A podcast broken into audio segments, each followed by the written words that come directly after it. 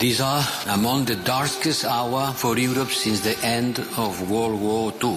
Мы готовы к любому развитию событий. Der er nu krig i Europa.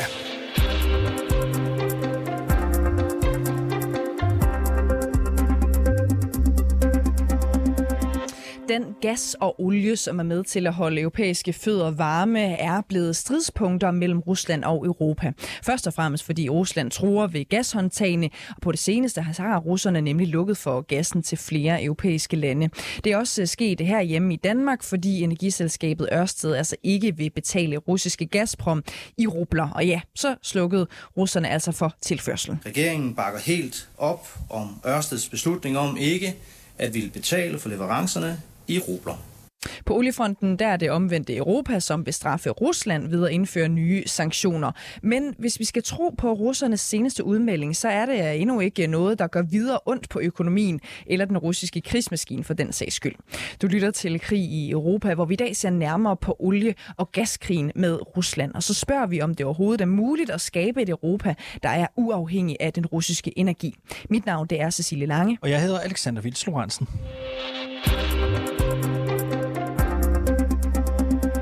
Meget af de seneste måneder blev gjort i forsøg på at straffe russisk økonomi. EU's stats- og regeringsledere blev i sidste uge enige om den 6. sanktionspakke mod Rusland under invasionen af Ukraine. Og den indebærer blandt andet sanktioner på den russiske olie, som vi skal se nærmere på nu. Sammen med dig, Brian Vad Mathiesen. Godmorgen. Ja, godmorgen. Du er professor i energiplanlægning ved Aalborg Universitet. EU indfører et stop for at importere al russisk olie, der bliver fragtet hertil med skib før årets udgang. Ifølge Ursula von der Leyen, der er EU-kommissionens formand, så vil det medføre et stop for 90% af russisk olie før 2023. Kan de her sanktioner på olie gøre nogen skade på den russiske økonomi? Ja, altså det kan de i hvert fald, men det der problemet, det er, at russerne jo sådan set kan sælge den olie andre steder. Altså det er jo ikke sådan, at vi har en global sanktionskoordination, så at sige.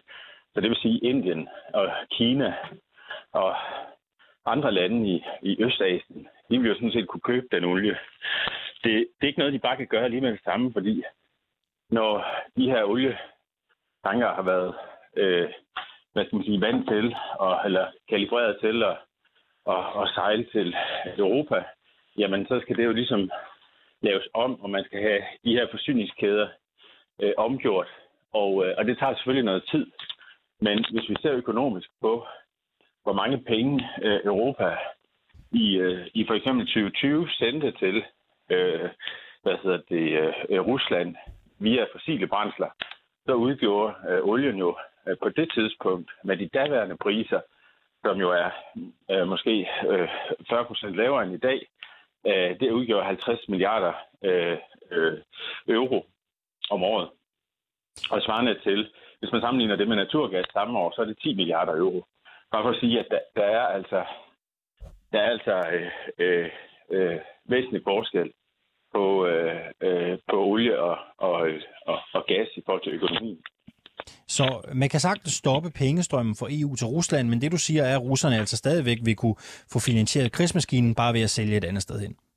Ja, man gør det selvfølgelig besværligt, og det er derfor, altså sanktionerne er jo bedre end ingen sanktioner, og det er noget, der vil ramme økonomien. Altså det er jo også sådan, altså nu har vi jo set i sidste uge, hvordan der har været nogle udfordringer i forhold til at få enighed om det. Den del, man har sanktion på, det er jo den del, der sejles til Europa. Og der er også rørledninger med olie til Europa, som man ikke har sanktioner på endnu. Og der er det jo sådan, i danske medier, der hører vi jo sådan om, at Ungarn er lidt besværlige, og vi har Viktor Orbán, der gerne skal stille sig op imod store EU og vinde nogle sejre og den slags. Men der er også nogle helt sådan lavpraktiske udfordringer faktisk, hvis man gør sig den ulejlighed og prøver at kigge på et kort, hvordan de her ledninger de egentlig kører, og hvor langt inde i Centraleuropa, Slovakiet og Ungarn for eksempel er, jamen så er det også sådan, at når de får olie igennem de her rørledninger til deres raffinaderier, som jo forsyner med benzin og diesel, altså du skal have olien igennem et raffinaderi, før du ligesom kan det få ud i dine køretøjer, den nye olie, der så skal komme andre steder fra til de lande, den vil tage tid at få bygget op, og der skal man have noget infrastruktur, som ligesom gør, at det kan lade sig gøre. Og derfor så er det helt lavpraktisk også sådan, at det vil skabe nogle voldsomme udfordringer i de lande på meget kort sigt, hvis vi bare slukkede sådan fra dag til dag med hensyn til den rørførte olie. Det er ikke dermed sagt, at det ikke kan lade sig gøre, for det kan det. Det vil få nogle konsekvenser på kort sigt, men hvis vi i Europa stod sammen om det, så tror jeg som godt, vi kunne lukke for de her gasledninger. Men det skaber meget større udfordringer end det her med, at vi ikke får olietanker til Europa fra Rusland. Og netop gassen, som du nævner, er jo på kort tid blevet et voldsomt stridspunkt i Rusland, og det russiske gasselskab Gazprom har siden den 1. april holdt fast i, at de vil betales i russiske rubler. Det vil en række europæiske lande, blandt andet Danmark, ikke være med til, og derfor er der nu blevet lukket for gasforsyningen fra Rusland. Klima- og energiminister Dan Jørgensen, han sagde for nylig sådan her om den danske situation. Lige nu og her på den korte bane får den russiske beslutning ikke betydning for forsyningssikkerheden. Vi kan stadig fra dansk side købe gas i Europa. Markedet fungerer, men vi følger situationen tæt.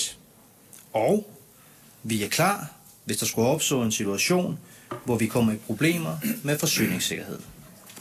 I det tilfælde er der en nødplan. Ja, Brian Vad Mathiesen. Også Holland, Polen, Bulgarien og Finland har fået lukket for gastilførslen fra Rusland på grund af betaling i russiske rubler. Hvor stort et problem er det? Jo, men altså for Europa som helhed er det egentlig ikke en udfordring på den sådan helt store klinge. Altså der kan være nogle lokale ting, som gør, at man kortvarigt får nogle udfordringer. Men det er altså sådan, at hvis man går landene igennem sådan hver for sig, så er det noget, de har været rustet til og været klar til at kunne håndtere den situation. Når vi ser på den samlede mængde gas til Europa, der skulle have været leveret i år, så svarer de kontrakter, der er blevet afbrudt til omkring 16% af den gas, russerne skulle have leveret. Og det er jo blandt andet fordi, at de lande, som har fået afbrudt deres kontrakter, de får ikke så meget gas fra Rusland. Danmark bruger meget lidt gas i det hele taget, hvis man ser på det samlede billede. Det samme gør sig gældende med finnerne og også bulgarerne. Polakkerne bruger væsentligt mere, og Holland bruger faktisk ret meget gas.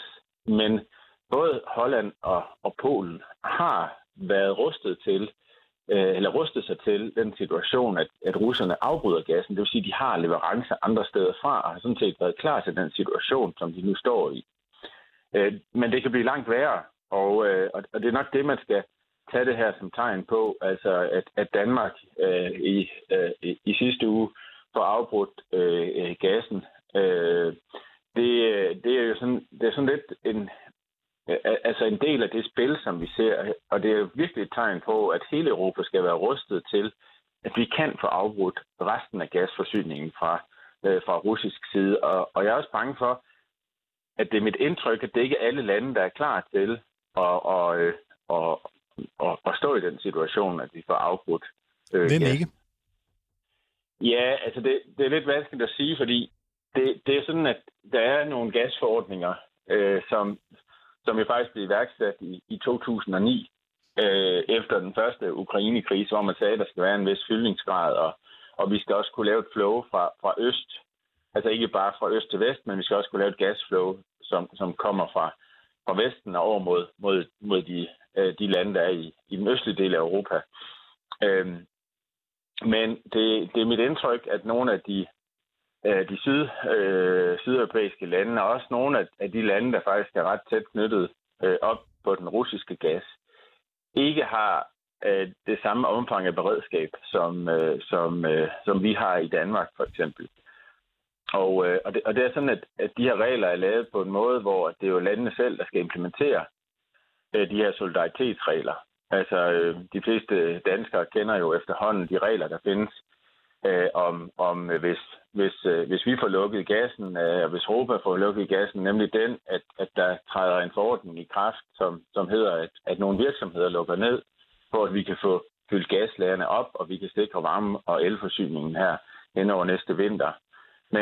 Men de planer er svingende kvalitet rundt omkring i Europa, og jeg ved, at man internt i kommissionen arbejder meget hårdt på at få det her koordineret væsentligt bedre. Brian Vad Mathiesen, professor i energiplanlægning ved Aalborg Universitet. Tak fordi vi måtte tale med dig her til morgen. Ja, velbekomme. Ja. Hej. Og nu skal vi også lige prøve at tage et kig udad i Europa, hvor statsledere lige nu sidder og grubler over, om de kan klare tilværelsen uden den russiske energi. Til det har vi fået besøg af dig i studiet, Anders Overvad. Velkommen til. Mange tak. Chefanalytiker ved Tænketanken Europa. Hvem rammer de her sanktioner egentlig hårdest, altså som EU har indført på både olie og alt muligt andet? Altså, hvem rammer de hårdest? Er det Rusland, eller er det EU-landene? Sanktionerne er jo designet sådan, at de rammer den russiske økonomi hårdest. Det er rigtig, rigtig mange penge, Rusland går glip af, men når det så er sagt, så er det også vigtigt at holde fast i, at sanktioner er ikke noget, der virker fra den ene dag til den anden. I rigtig mange af sanktionspakkerne har der været overgangsperioder. For eksempel skal man først have udfaset russisk kul til august. Og også på olie, som vi nu har indført sanktioner på, har nogle lande fået rigtig lang tid til at få udfaset olien. Og jeg mener, det er cirka 6 måneder for det olie, der kører igennem rørledninger. Eller 4 skibe for de fleste EU-lande. Så derfor vil det også tage noget tid, før vi ser den samlede effekt. Der, hvor det kommer mere hurtigt, det er, at selvom man ikke nødvendigvis lægger sanktioner på russisk energi, for eksempel naturgas, som vi endnu ikke har pillet ved, så er der rigtig mange lande, der aktivt prøver at reducere brugen af den russiske naturgas. Desværre så har den store efterspørgsel efter andre leverandører på gassen jo så også betydet, at priserne er steget, og det kommer så Rusland til gode. Så det er et meget komplekst spørgsmål, men grundlæggende så er det her ment, at det skal gøre mere ondt på russerne. Og er det så også Rusland, som der rammer hårdest de facto? Ja, det vil det være, fordi at det, der er også heldigt, det er olie, kul og gas, det er der nogle globale markeder for, så det er noget, vi kan købe andre steder. Men vi kan jo også se det herhjemme, at det ikke er, fordi vi går fri. Inflationen er tårnhøj, og det er ikke kun herhjemme i Danmark, det er alle lande i Europa. Og en stor del af de prisstigninger, vi ser i øjeblikket, det er jo netop fordi, at el- og varmepriserne de er på vej op. Og der er jo så en social omkostning ved, at dem, der har færrest, at dem, der bliver hårdest ramt. Og lad os lige prøve at dvæle lidt ved det, fordi hvor i Europa kommer de her nye sanktioner på olie til at gøre ondt? Generelt så kan vi sige, hvis vi kigger ud af Europa og siger, hvem er det, der er mest afhængig af den russiske energi, jamen så er det sådan lidt firkantet sagt, at jo tættere du kommer på Rusland, jo mere din energiforsyning vil du nogenlunde få der. Hvis vi sådan kigger i det store billede, så er det cirka 1/5 af EU's energi, altså olie, kul og gas, der bliver leveret fra Rusland. Danmark er det cirka 5%, men tager vi over i lande som Ungarn og Slovakiet, så er vi altså op imod 50%, altså halvdelen af dit samlede energibehov, der bliver dækket af russiske brændsler. Og derfor er det også en meget, meget forskellig udfordring, landene står i.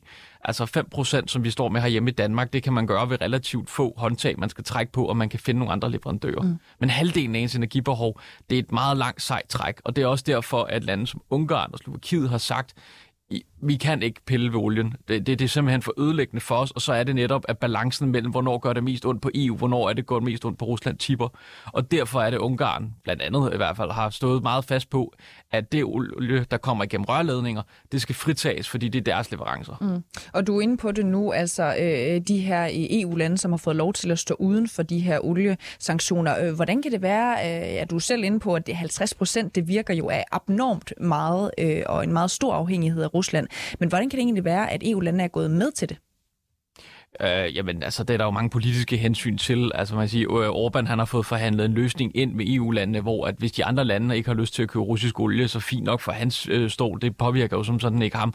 Men han er selv blevet fritaget på, en ukendt tidshorisont i virkeligheden, hvor at han kan få fortsat for olie fra Rusland. Og det mere økonomiske argument er, for det første er det ret svært at forestille sig, at Ungarn ville kunne klare sig uden den russiske olie. For det andet så lande som Tjekkiet, Slovakiet, Ungarn, jamen de har ikke nogen kystlinjer. Så den olie, de i dag får, jamen den får de igennem de her rørledninger. Det er hele deres infrastruktur bygget op på. Og de kan ikke bare få nogle supertanker ind, for de har ikke nogen havne.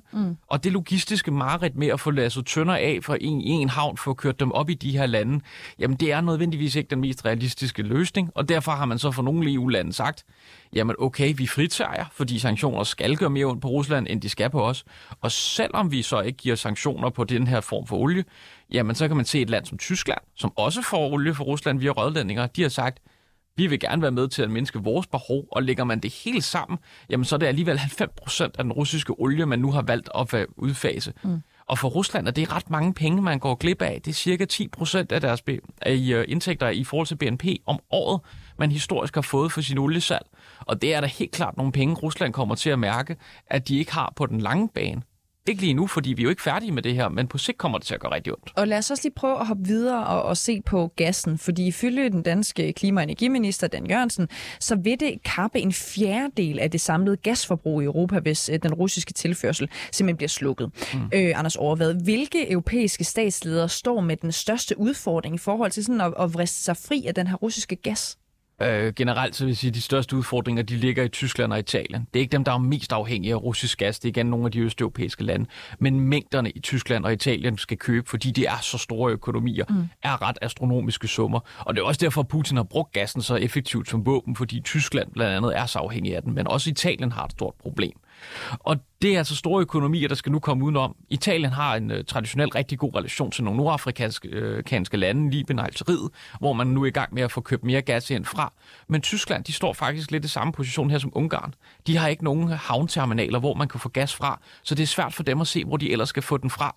Og også derfor, at man fra tysk side har været lidt nølende om at prøve at snakke om gassen, fordi det er svært at forestille sig, at man skal kunne bruge den uden. Den tyske Bundesbank, den udregnede faktisk, at hvis Rusland de skulle kappe for gassen, så vil den tyske økonomi ende med at skulle skrumpe 2% i år, fordi at deres industri er så afhængig af naturgassen. Og en tysk økonomi i recession, det er der altså ikke nogen, der har interesse i. Altså i Danmark, der er det over 100.000 arbejdspladser, der relaterer sig til tysk eksport.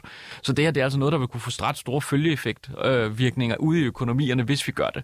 Og det ved Putin godt. Det er også derfor, han bruger det så aktivt som våben. Og du er inde på det nu. Det kan godt være, at vi er et samlet EU, men alle EU-lande har meget, meget forskellige udgangspunkter og meget forskellige økonomier. Altså tror du egentlig, at EU overhovedet kan nå til enighed om ikke at indkøbe russisk gas, eller som minimum måske indføre sanktioner på gassen? Ja, det tror jeg sagtens, man vil kunne, fordi det er blevet ret tydeligt for alle. Energipolitik, det er ikke kun noget, man gør for klimaets skyld. Det er så sandelig også noget, du gør for sikkerheden. Og hvis vi kigger på de første 100 dage i krigen, hvis vi tager helt op i store perspektiv og sammenligner med USA og Kina, så tager du den region i verden, som havde den mest ambitiøse klimalov, før Rusland invaderede Ukraine. Og så kigger vi på, hvad der er sket de sidste 100 dage. Ambitionerne er kun blevet skruet yderligere op. De er blevet skruet op specifikt for netop at imødegå Rusland. Så andelen af vedvarende energi, vi skulle have til at dække vores energibehov i 2030, den er blevet skruet op fra 40% til 45%. Det lyder ikke af meget, men det dækker cirka 20% i dag, så det, altså alene at hæve et i forvejen ambitiøst mål til endnu mere, det er altså noget, hvor man virkelig lægger fart på. Hvis vi kigger på sådan noget som energieffektivitet, som det hedder i EU-lingo, som bare er en fancy måde at sige, brug mindre strøm, så har man også sat ambitionerne yderligere op her, for i forvejen har ambitiøse niveauer. Og det her med at skrue på flere håndtag samtidig, og være villig til at sige, at det her det kommer nok til at koste omkring 210 milliarder euro ekstra, i forhold til, hvad vi har regnet med, jamen den vilje ligger der faktisk ude i EU-landene, for man kan godt, vi ved alle sammen godt, at den grønne omstilling kommer til at ske. Nu har vi så fået en løftestang. Det, der bliver det helt store spørgsmål fremover, det er, hvordan vi kommer så over de kortsigtede udfordringer. For eksempel, hvordan finder vi 210 milliarder euro inde i budgettet? Det gør vi nok ikke, så vi er nok nødt til at finde ud af at finde en alternativ finansiering. Og det bliver et politisk slagsmål.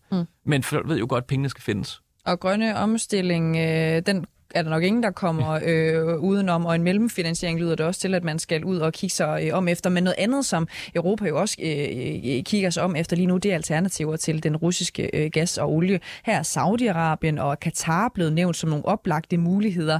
Men jeg kan ikke lade være med at spørge, om det i din optik virker som en god idé? Det er måske ikke så hensigtsmæssigt at købe råstoffer af folk, man ikke deler værdifællesskab med. Det kan vi i hvert fald se på Rusland, at det har vist sig at være en rigtig dårlig idé. Noget af det, vi har advokeret for inde i Tænketanken Europa, det er blandt andet, at vi skal lære fortidens fejl. Hvis vi kigger på sådan et land som Italien, som har en ret god case, så tilbage med under Libyen-krigen, der fik Italien faktisk størstedelen af sin gas fra Nordafrika. Og der besluttede man så på grund af den usikre sikkerhedsniveau at flytte sin leverandør, og der skiftede man så ud med Rusland. Det er jo måske ikke verdens bedste idé i dag, og nu er man så i gang med at skifte tilbage. For at mindske uafhængigheden, så er det vigtigt, at vi ikke fastlåser os på enkelte lande og siger, nu er det Katar, vi kører alt vores gas fra og alt vores olie fra Saudi-Arabien. Det er spørgsmål om diversificering. Og det ligger også i EU's planer, at det her det spørgsmål at skaffe så mange udbydere som overhovedet muligt. Fordi jeg tror ikke, vi kommer til at stå i en situation forløbig, hvor vi ikke skal bruge russisk energi. De er simpelthen for stor leverandør på verdensmarkedet. Men vi kan godt komme derned, hvor de andele, vi kører fra Rusland, bliver relativt ubetydelige. Så vi står mere i en dansk situation, hvor det måske er 5%, som vi relativt hurtigt vil kunne briste os fri af, frem for de nuværende 20%. Og der er det altså lidt mere en bilfri søndag, og et spørgsmål om at skrue lidt ned for radiatoren, vi er ude i, hvis vi skal blive afhængige af det. Men hvad er egentlig konsekvensen, altså hvis Europa ikke finder eller selv får skabt et alternativ til russisk energi? Jamen alternativet, det er jo, at vi bliver ved med at stå i den her rigtig dårlige situation, hvor Rusland kan blive ved med at skrue på hanen. Jeg tror, at det vil være... Vi er i hvert fald ikke der nu, hvor Rusland lukker for gassen eller for råstofferne. Det vil få politisk alt for store konsekvenser for dem, hvis de smider Europa ud i en recession. Nemlig at den hjælp, der er til Ukraine, som nok i forvejen har overrasket Putin ret voldsomt i den størrelse, den vil ikke ligefrem blive mindre. Så det er sådan en balancegang i øjeblikket.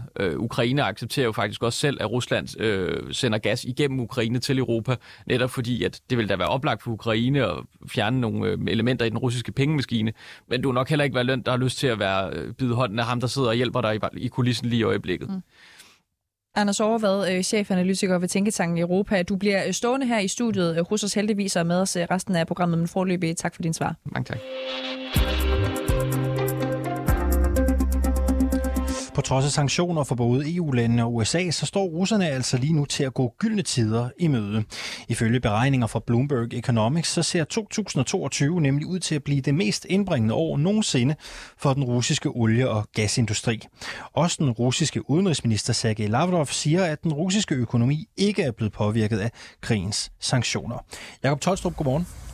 Godmorgen. Du er lektor i statskundskab ved Aarhus Universitet, hvor du blandt andet beskæftiger dig med russisk indrigs- og udenrigspolitik. Hvordan kan det her overhovedet lade sig gøre? Jamen, det kan jo lade sig gøre ved, at der er så enormt høje energipriser nu her. Og de er jo primært drevet af den her uro og ustabilitet, som vi har set i Ukraine, krigen i Ukraine, og det skaber usikkerhed på markedet og endnu højere priser, usikkerhed om leverancerne.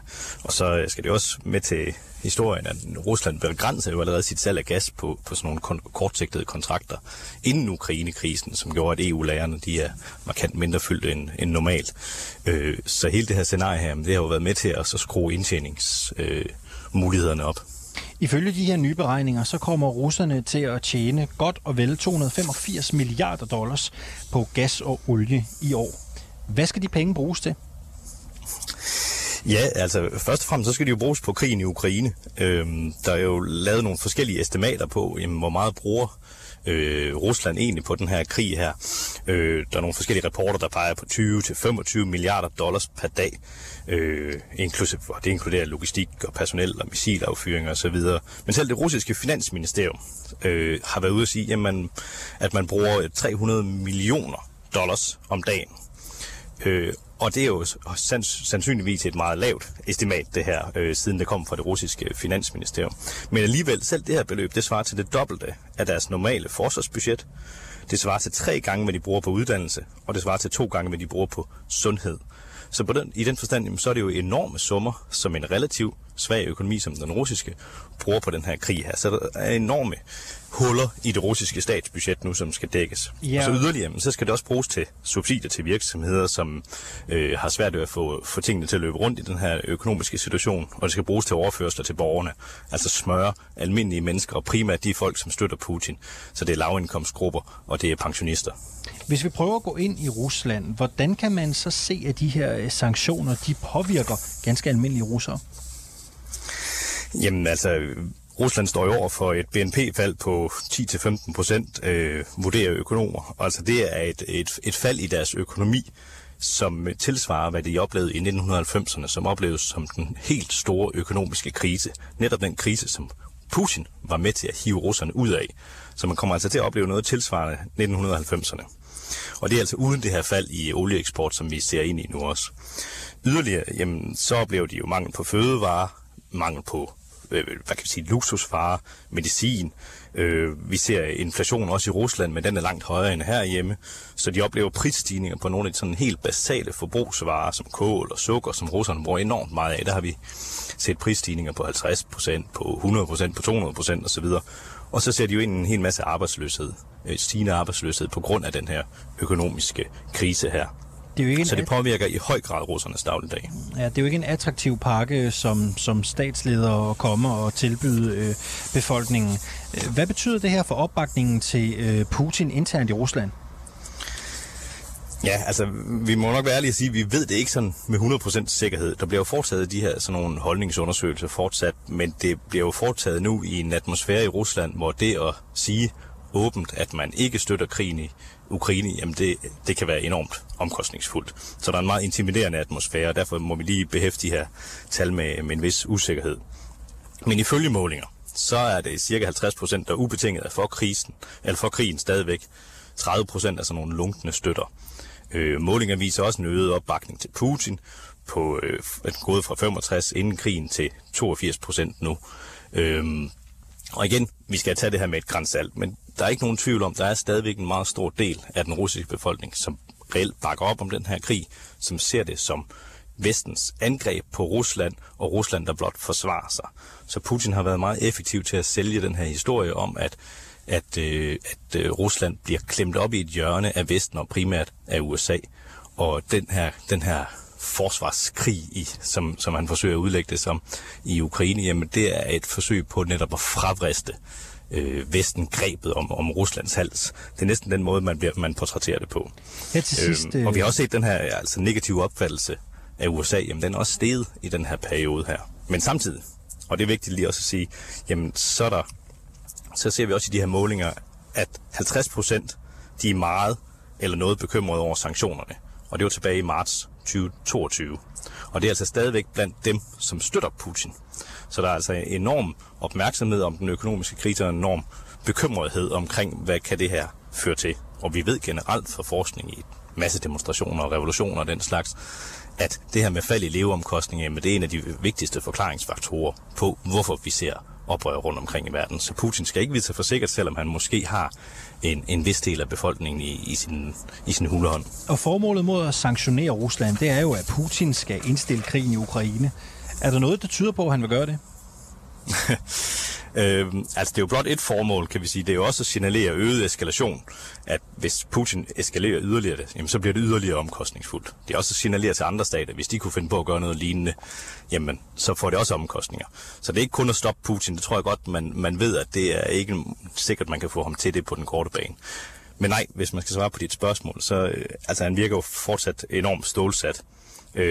I hvert fald i forhold til at få styr på Donbass-området, og hvis han lykkes med at få erobret hele Donbass-området, jamen så kan det være, at han drosser ned for krigen. Men på nuværende tidspunkt, der synes jeg, at han har været, som jeg sagde, enormt stålsat og fokuseret på, og egentlig have en tro på, at han kan udmanøvrere Vesten.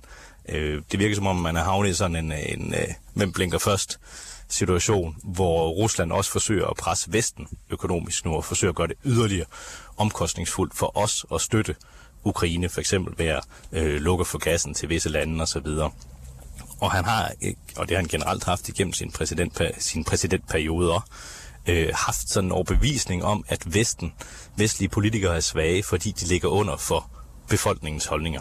Så fordi vi befinder os i demokratier, så er man langt mere påvirkelige over, når det går dårligt med økonomien, jamen, så begynder man at vakle lidt i troen på, at man kan gå op imod Rusland. Hvor Putin, han har jo den luksus, at han kan bare intimidere befolkningen og undertrykke dem. Jakob Tolstrup, lektor i statskundskab ved Aarhus Universitet. Tak fordi du var med her til morgen. Det var så lidt du. Og hvor der beskæftiger Jakob Tolstrup sig blandt andet med russisk indrigs- og udenrigspolitik. Anders Overvad, chefanalytiker hos Tænketanken Europa. Du er stadigvæk med os her i studiet og skal hjælpe os med at se lidt fremad. For selvom Europa og Rusland lige nu strides over energipolitikken, så er det jo også et område, hvor vi har samarbejdet eller i hvert fald samhandlet længe. Har krigen medført, at vi ser ind i en fremtid, hvor det er helt slut med at handle energi med russerne? Nej, det tror jeg sådan set ikke, det er vel, fordi når den her krig forhåbentlig snart er slut, så står vi jo også i en situation i Europa, hvor Rusland ligger nu stadigvæk en gang, hvor Rusland ligger. Vi bliver nødt til at have en eller anden form for relation til dem. Hvorfor? Og, jamen, fordi sådan er diplomati, og så, altså, vi kan ikke bare ignorere en så stor nabo til øst. Det er til så at sige, uafhængigheden af russisk energi, den tror jeg bestemt skal komme. Men uafhængighed er ikke det samme som nulindkøb. Du kan godt stadigvæk forestille dig, hvor du køber noget for Rusland. Vi har infrastrukturen, og der vil også være mange, der vil advokere for, at det er penge ud af vinduet, ikke at blive ved med at bruge den. Men det her, det har virkelig sat fart under den grønne omstilling, og særligt udbyggelsen af vedvarende energi. Så jeg tror, vi vil se en væsentlig mindre samhandel. Jeg tror, vi vil se en samhandel på andre præmisser. Vi har været naive i EU på ret mange punkter i forhold til at tro, at vi kunne handle os til fredeligt sameksistens. Det bliver en ret dyr lektie for Rusland fremadrettet, fordi det, som Brian Vad også sagde tidligere, så vil Indien og Kina jo gerne købe den russiske energi. Hvad men det kommer det så til at blive samhandel, vi kommer til at se, hvis det bliver på andre præmisser, og det her bliver en dyr regning for Rusland?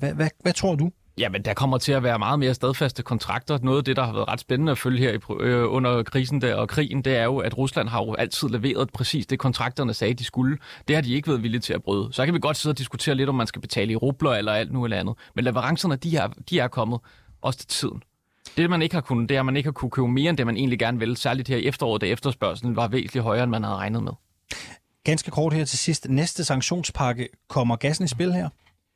Jeg tror, der vil gå lidt tid, før vi snakker nye sanktionspakker. Det tog 27 dage at forhandle den 6. sanktionspakke hjem med rigtig meget politisk tumult. Jeg ved ikke rigtigt, om der er nogen, der har lyst til at gennemskue det der show igen, hvor man står og forhandler over pressen. I virkeligheden var det ikke særlig godt politisk håndværk, at man skulle sidde og forhandle med Orbán og von der Leyen, der rejser til Ungarn, uden at komme hjem med en aftale. Der vil i hvert fald være blevet forhandlet meget mere bag lukkede døre, før man melder noget ud på den næste. Anders Overvad, chefanalytiker hos Tænketanken Europa. Tak fordi du var med her til formiddag. Selv tak.